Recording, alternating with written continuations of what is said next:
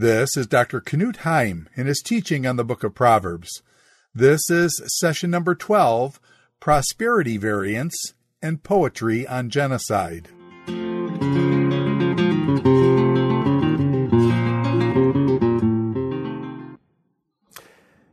Welcome to Lecture 12 on the Biblical Book of Proverbs. In this lecture, I want to focus on two particular topics. One is an ironical engagement um, in two variant repetitions of Proverbs um, to do with uh, prosperity. The other topic in this lecture is poetry on genocide. So I begin, uh, first of all, with uh, two verses, uh, Proverbs 10:15 and Proverbs 18, verse 11. These are very similar statements, but as we shall see, um, in their subtle differences, they make both related and different kinds of um, uh, um, uh, um, uh, pragmatic um, suggestions to its readers and hearers. Proverbs 10:15 reads, "The wealth of the rich man is his fortified city. The ruin of the poor is their poverty." Proverbs 11 verse uh, sorry Proverbs 18 verse 11 reads, "The wealth of the rich is his fortified city." and like a secure wall in his fantasy. Proverbs 10:15 consists of what traditionally used to be called antithetic parallelism, while Proverbs 11, uh, 18:11 is an example of a traditionally synonymous parallelism. The two half verses in verse 10:15 are arranged in chiastic order, so the word sequence has been reversed to facilitate the visualization. Uh, each term has a corresponding opposite, the only difference being that the suffix has shifted to a different part of speech. The three sets of corresponding terms are all opposites. Wealth as opposed to their poverty, rich singular as opposed to poor plural, his strong city as opposed to the ruin of. The corresponding elements are fairly straightforward opposites, and the antithetical statements in the two half verses seem conventional and perhaps even trite, what one might expect in a reward driven economic environment. Di- um, uh, however, we will see that in Proverbs 1811, the, both the parallel elements and the contents are unusual.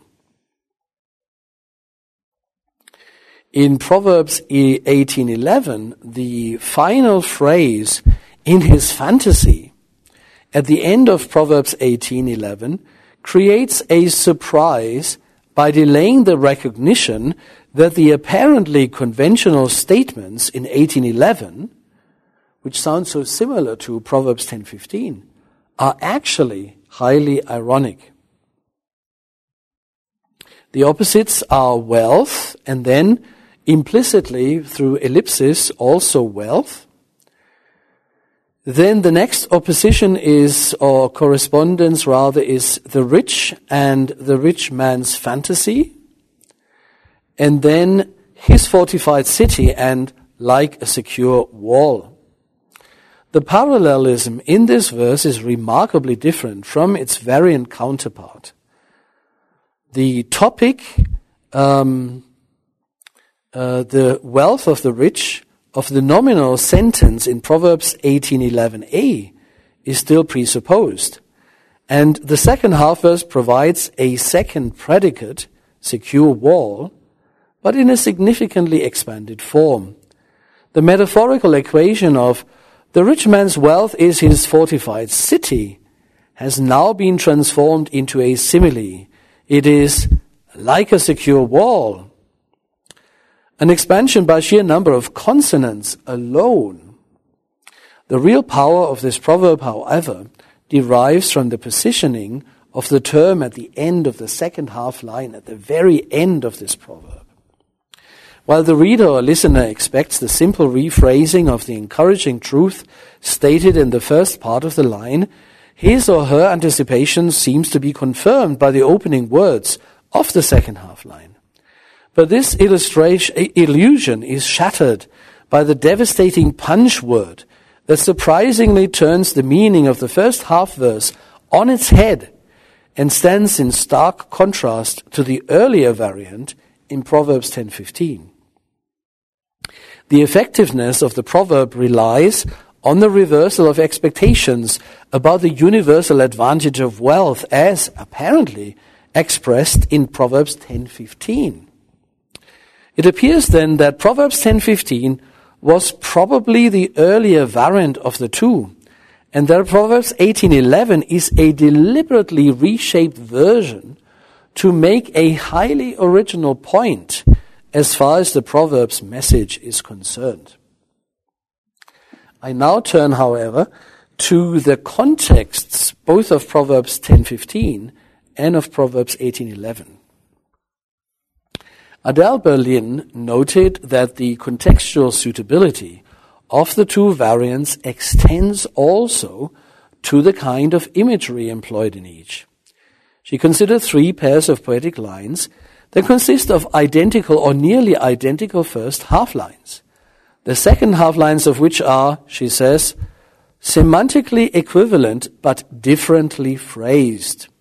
That is, quote, two completely different parallelisms which have one line in common, end quote. Uh, she refers here to a number of uh, parallels uh, between Psalm 39 13, Psalm 102 verse 2, Psalm 55 verse 2, and Psalm 86 verse 6. And then finally, uh, here our example, Proverbs 10:15, parallel with Proverbs 18:11. This led her to conclude, quote, that the semantic parallels in each of these verses are not only equally acceptable, neither being more parallel than the other, that the choice of parallel in each case fits the larger context in which the verse is situated. End quote. With regard to our variant set, she noted, Proverb 10, uh, sorry, quote, Proverbs 10 contains many other contrasts between the righteous and the wicked, the wise and the foolish, and so the contrast between the rich and the poor is quite at home. Proverbs 18, on the other hand, is structured much differently. It is not built on quick contrasts, but on more prolonged images. And verse 11 fits into one of these. End quote. The contextual fit of both variants, however, goes even further than Berlin has recognized. Proverbs 10:15 is part of a proverbial cluster extending from Proverbs 10:12 to 18. Its relationship to verse 16 is particularly close.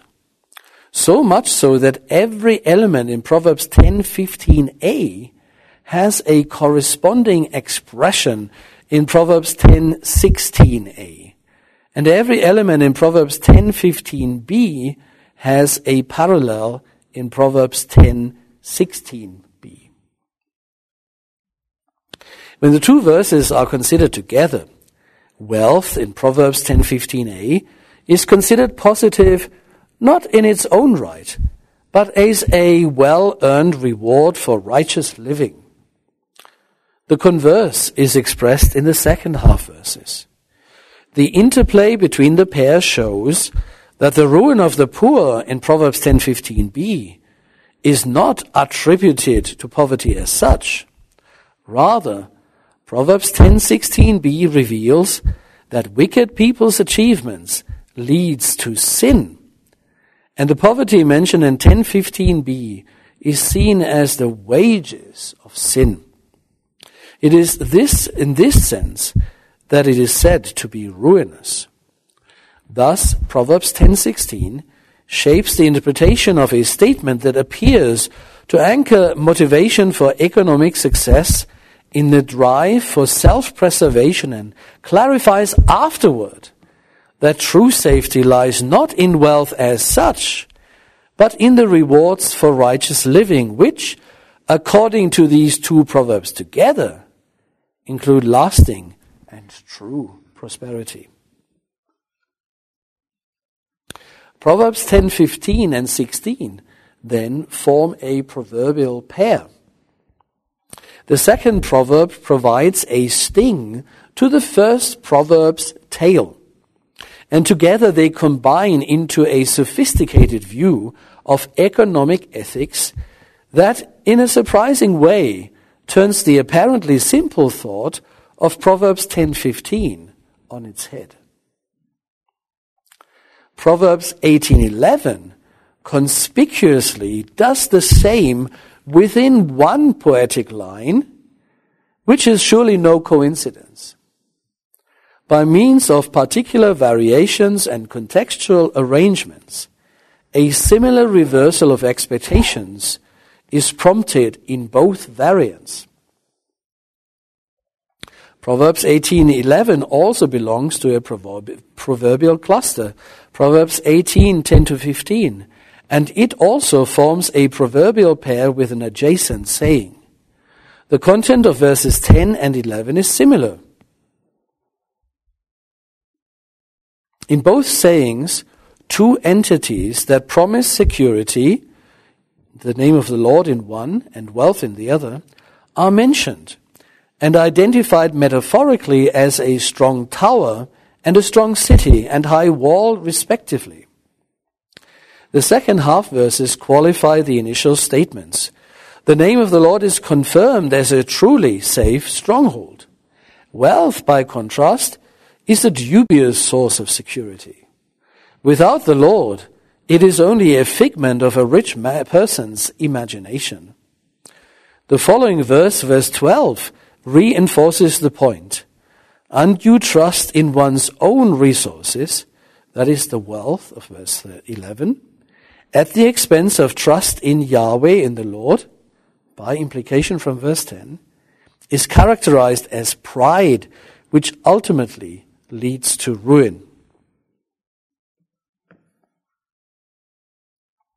When we uh, look again in a more detailed way at the parallels in Proverbs 18:11, we notice that one single expression stands out from the otherwise neat sets of corresponding elements. The phrase we've mentioned earlier, in his fantasy. A number of conclusions may be drawn. First, the name of the Lord in whom the righteous of Proverbs 10 seek refuge is the true wealth to which all should aspire. Secondly, the terms righteous and rich are not opposites as such. The contrast arises from the wealthy person's self-reliance at the expense of trust in the Lord. Third, the sequence of architectural structures in the proverbial pair displays a centrifugal spatial dynamic from the city's citadel, the strong tower, the most secure place of refuge in ancient cities, to the fortified city as a whole, to the wall as the external defense system that would be taken first in the case of a successful assault. Fourth, the expression in his um, imagination or in his fantasy has no parallel element in the proverbial pair of verses 10 to 11, although it is this element that constitutes the punchword that clinches the meaning of the whole unit. I have already pointed out briefly that verse 12, which warns of the destructive consequences of pride and promotes humility, reinforces the points made in Proverbs 18:10 to 11. The expression that denotes pride in 18:12a, before destruction a man's heart is high, introduces an intriguing wordplay between the verbs to be safe, literally to be high, and the word to be proud, literally also to be high. The rich man's self-sufficiency is exposed as pride. Undue trust in one's own resources at the expense of trust in the Lord. Proverbs 18:12a exposes this sort of self-reliance as delusional. The very point being made by the punch word in his fantasy at the end of Proverbs 18:11. Thus, the most conspicuous variation in the variant 18 to 11, the word in his fantasy, turns out to be a crucial linking device that intricately relates the variant with adjacent sayings, thus forging them into a proverbial triplet ranging from Proverbs 10 through 12. It is worth comparing the above analysis that I've just given here with Murphy's reflections on the meaning of the two variants and how they interact with one another. In Murphy's view, there is no hidden message in Proverbs 10:15. Quote, there is no intention of communicating here a moral lesson. This is simply a reflection upon reality. That is the way things are. End quote. However, in comparing 1015 with 1811, which he interpreted against the background of its companion verse 1810, he concluded, quote, As in is the case with so many other proverbs, one must learn to balance them against each other. Here he noted a connection. His extended discussion of the significance of Proverbs 18:11 in the light of Proverbs 10:15 is worth quoting in full. Just bear with me for this slightly long quotation. The first line of the proverb deliberately picks up Proverbs 10:15, which expresses an obvious fact. Riches are a protection. Even 11b can be taken in a somewhat neutral sense and seen as being in synonymous parallelism to line A. So the rich person thinks. This need not be an unreasonable viewpoint. It echoes Proverbs 10:15. However, the saying has more bite if, so he imagines, indicates only an apparent but ultimately false high point of safety. This, it, thus, it is in tension with the high tower or the name of the Lord mentioned in verse 10. Hence, the situation has to be carefully weighed. In what or in whom do the rich really trust? This verse sounds a warning with regard to Proverbs 10:15. Strictly, no judgment is passed on the rich.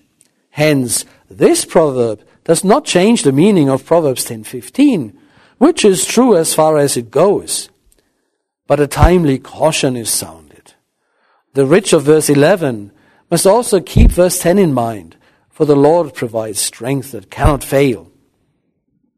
Now, these are insightful and highly relevant reflections. In the light of the analysis of parallelism and context that I have just given, however, we can again see an editorial hand at work that skillfully changes the meaning of verses through subtle variations between the repetitions that go hand in hand with contextual arrangements. The results are both subtle and rewarding.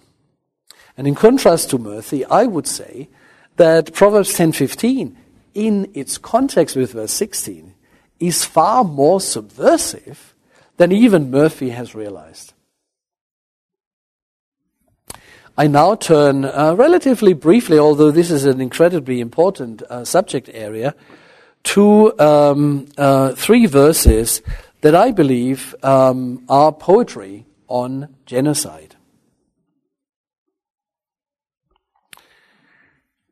Proverbs 24:12 belongs to a small section ranging from Proverbs 10 to 12 and needs to be interpreted in this light. Here is the passage in its entirety. I read from verses 10 to 12. You remained inactive during the time of distress, your strength being limited. If you fail to rescue those who are being dragged off to death, those staggering to the slaughter, if you say, Look, we did not know this, is it not true? The one who weighs the hearts, he understands, and the one who guards her life, sorry, the one who guards your life, he knows, and he repays a man according to his deed. Now, the demonstrative pronoun this in verse 12a, in look, we didn't know this, refers to the crisis described in verse 11.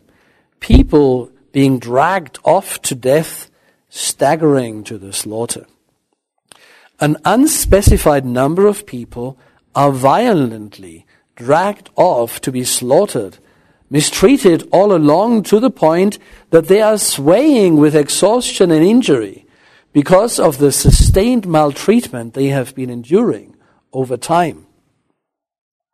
This, I believe, is a description of a sustained campaign of persecution, torture, and murder. The question mark in verse 12, reflecting the unusual expression, is it not, introduces a well known truism, the authority to which the speaker appeals. A paraphrase in more expensive prose may capture the pragmatic force of the passage. So, you did not get involved in the crisis because you knew that you were not strong enough to make a difference. If you make that an excuse, or if you pretend you did not know the full extent of the crisis, then remember the well known proverb the one who weighs the heart, he understands. The one who guards your life, he knows. And beware. God repays all people for what they do. Just as God looks after you, so he will look after those whom you disown. He will indeed render to everyone according to their deeds, to the victims according to their innocence, and to you according to the guilt you have incurred by allowing such injustice. Now, um, I admit that um, the way I've interpreted this passage is one way of interpreting it. Uh, this is perhaps something that I've underemphasized in previous lectures.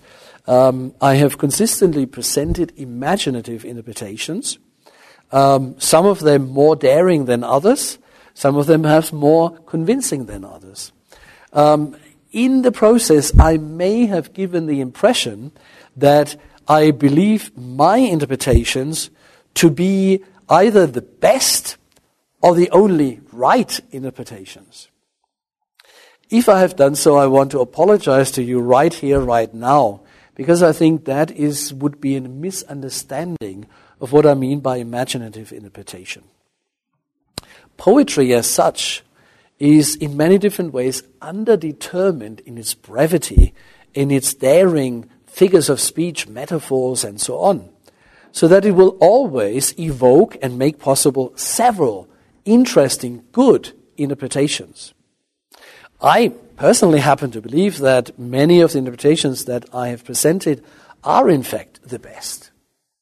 I certainly, however, don't want to say, and I don't think, that they're the only ones possible, and that they're the only true or correct interpretations. And the same thing is true here. And it may well be that my uh, background as a German theologian um, whose grandparents were both involved uh, during World War II, um, has shaped my reading of this passage. But uh, to me, the parallels are striking. I remember on a number of occasions preaching uh, in German churches on uh, the famous passage in Romans 13, where Paul, in his letter to the Romans, encourages the Christians to be subservient to the political authorities. And I remember well, uh, both from uh, writings of the time and also from discussions and conversations that I've had with many people of the generation of my grandparents, that in Hitler's Germany, during the uh, genocide against Jews in Europe, there were many, many uh, Christians, uh, German Christians, who would say, make both of these excuses that we read about here in Proverbs 24 10 to 11. They would either say, what could I alone have done? It would not have made a difference, and by implication, and I would have endangered myself. And the other excuse uh, that I have very often heard is that people said, Look, we did not know. I probably never really meant, I don't think they really meant, we didn't know anything. But I think what they meant is we didn't know that it was this bad. And partially, I believe people. But if six million people are being killed under your nose, how is it possible that you didn't know anything? I think in those days, the reason why people didn't know is because they didn't want to know. Because it was convenient not to know. Because uh, to intervene in that situation in those days was indeed dangerous. And the few people who did, they risked their lives. And many of them, most of them very well known to the present day, are famous for having lost their lives in order to save those being dragged off to death, swaying as they stagger to the slaughter. And so I think what uh, this particular sequence of Proverbs is telling us through the ages from 3,000 years ago is that we cannot remain bystanders in crises of genocide. We must take sides. According to Proverbs 24, verse 12, God Himself demands it. And if we do not, there is a God here to whom we have to answer. To take those responses, however, takes courage, involves high risk. It is dangerous. And as we do so, we may well lose sleep, comfort, company, and perhaps even our health or our lives. As we consider these matters in the light of these proverbs, which I believe are not banal at all, I think we need to reconsider the importance of Christian martyrdom which is a very different kind of martyrdom that uh, is sometimes being talked about in other religions, where people blow themselves up and others and call that martyrdom. Christian martyrdom is not about destroying other people, destroying yourself in order to destroy other people. Christian martyrdom is a witness to the love of God by loving those who need it most, by standing up for the vulnerable, the persecuted, those who are being dragged off to their deaths, that are being tortured, that are being exploited, and so on. And so I want to make an appeal here specifically to Jewish and Christian believers today. Um, and I, I, will do it in a perhaps slightly evocative, provocative, and almost overdrawn statement, which I will explain in a minute. But I want to say this to you. if you ever find yourself in a situation like this, where you can make a difference, and the possibility of martyrdom presents itself, take it. It may be your only chance. And what I mean by that is um, Christian martyrdom isn't about dying for dying's sake. Christian martyrdom is about something profoundly positive, which is about testifying to the love of God in God's Son, Jesus Christ, for all humans everywhere. And then to live out that love in faithful obedience, even when it is costly. Thank you.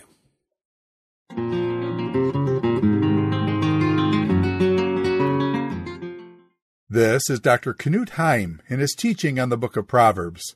This is session number 12 Prosperity Variants and Poetry on Genocide.